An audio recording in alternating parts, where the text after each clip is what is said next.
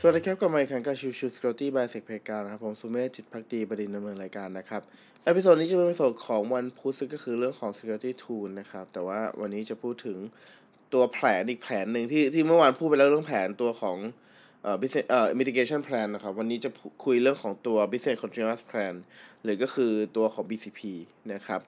คือถ้าเรามองไปที่ตัวของ BCP เนี่ย คือชื่อมันจะค่อนข้างตรงตัวนะครับ Business Continuous Plan ก็คือเรื่องของการมุ่งเน้นไปที่แผนการสนับสนุนให้องค์กรเนี่ย มีการดำเนินงานอย่างต่อเนื่อง ไม่หยุดชะงักนะครับ หรือหยุดชะงักน้อยที่สุดเท่าที่ได้นะครับ เป็นการจัด ทำตัวของการพิสูจน์ทราบองค์ให้องค์กรได้ทราบว่าโอเค ปัญหาการคุกคามต่างๆเนี่ยมันมีอะไรบ้างนะครับ แล้วแผนในแต่ละแผนเรามีการรับมือยังไงบ้าง แล้วก็จะทำยังไงให้ตัวของระบบนั้นยังสามารถดำเนินการในทางธุรกิจได้อย่างดีที่สุดเท่าที่ได้นะครับ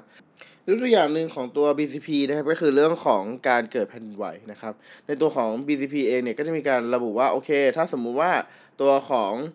เอ่อ data center ของเรามีที่เดียว เรามีความเสี่ยงคือถ้าเกิดแผ่นดินไหวขึ้นมาเนี่ย มันจะทำให้ระบบไม่สามารถใช้งานได้นะครับ ซึ่งถ้าสมมุติแบบเกิดมันมีปัญหาจริงอะไรเงี้ย มันอาจจะทำให้ตัวของ business ไม่สามารถดำเนินการต่อได้ก็จะเป็นความเสี่ยง ในพาร์ทนี้เนี่ยเขาก็จะใช้วิธีว่า โอเค งั้นเราทำ data center อีกที่หนึ่งละกันนะครับ โดยที่ data center อาจจะห่างกันระยะ 120 กิโลเมตรเป็นต้นนะครับ อันนี้เป็นตัวอย่างของตัว BCP ซึ่งจริงๆแล้วแต่องค์กรนะครับว่าจะ BCP แค่ไหนอย่างไร ความพร้อมที่ว่าความพร้อมแค่ไหน เช่น ความพร้อมบางส่วน ความพร้อมแบบที่พร้อมใช้งานทันทีทั้งหมด Operation Full Operation เลยหรือเปล่าอะไรเงี้ยทั้งหมดสุดท้ายมันขึ้นอยู่กับเรื่องของการมี budget มาให้ในเรื่องของการลงทุนใน part แบบนี้ด้วยนะครับ ในเรื่องของตัว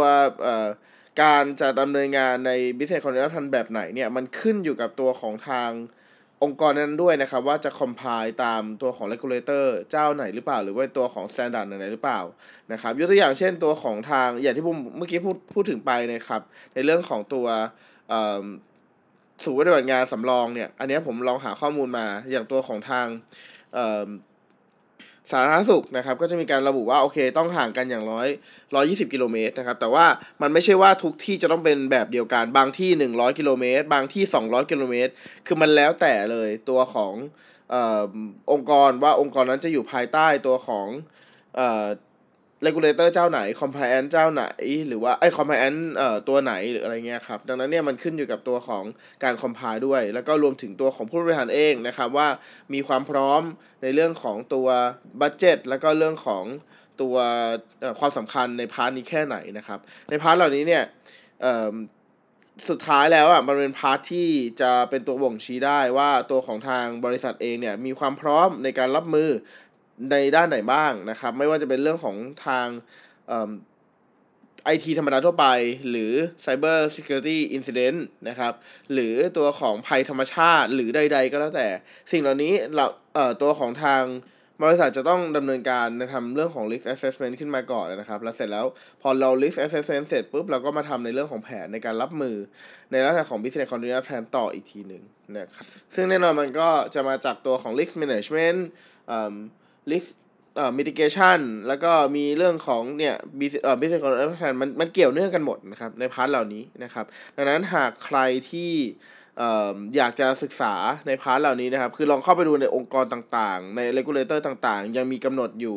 มากมายอย่างเช่นอ่าอย่างของผมดูล่าสุดเนี่ย ทาง คปภ. เองเขาก็จะมีระบุนะครับว่า โอเค ในตัวของ business continuity plan ที่ตัวของบริษัทใดๆก็แล้วแต่ที่ทำประกัน จะต้องมีจะต้องทำมีอะไรบ้างนะครับ มี process อะไรบ้างที่จะต้องเตรียมนะครับ มีเอกสารอะไรบ้างที่จะต้องมี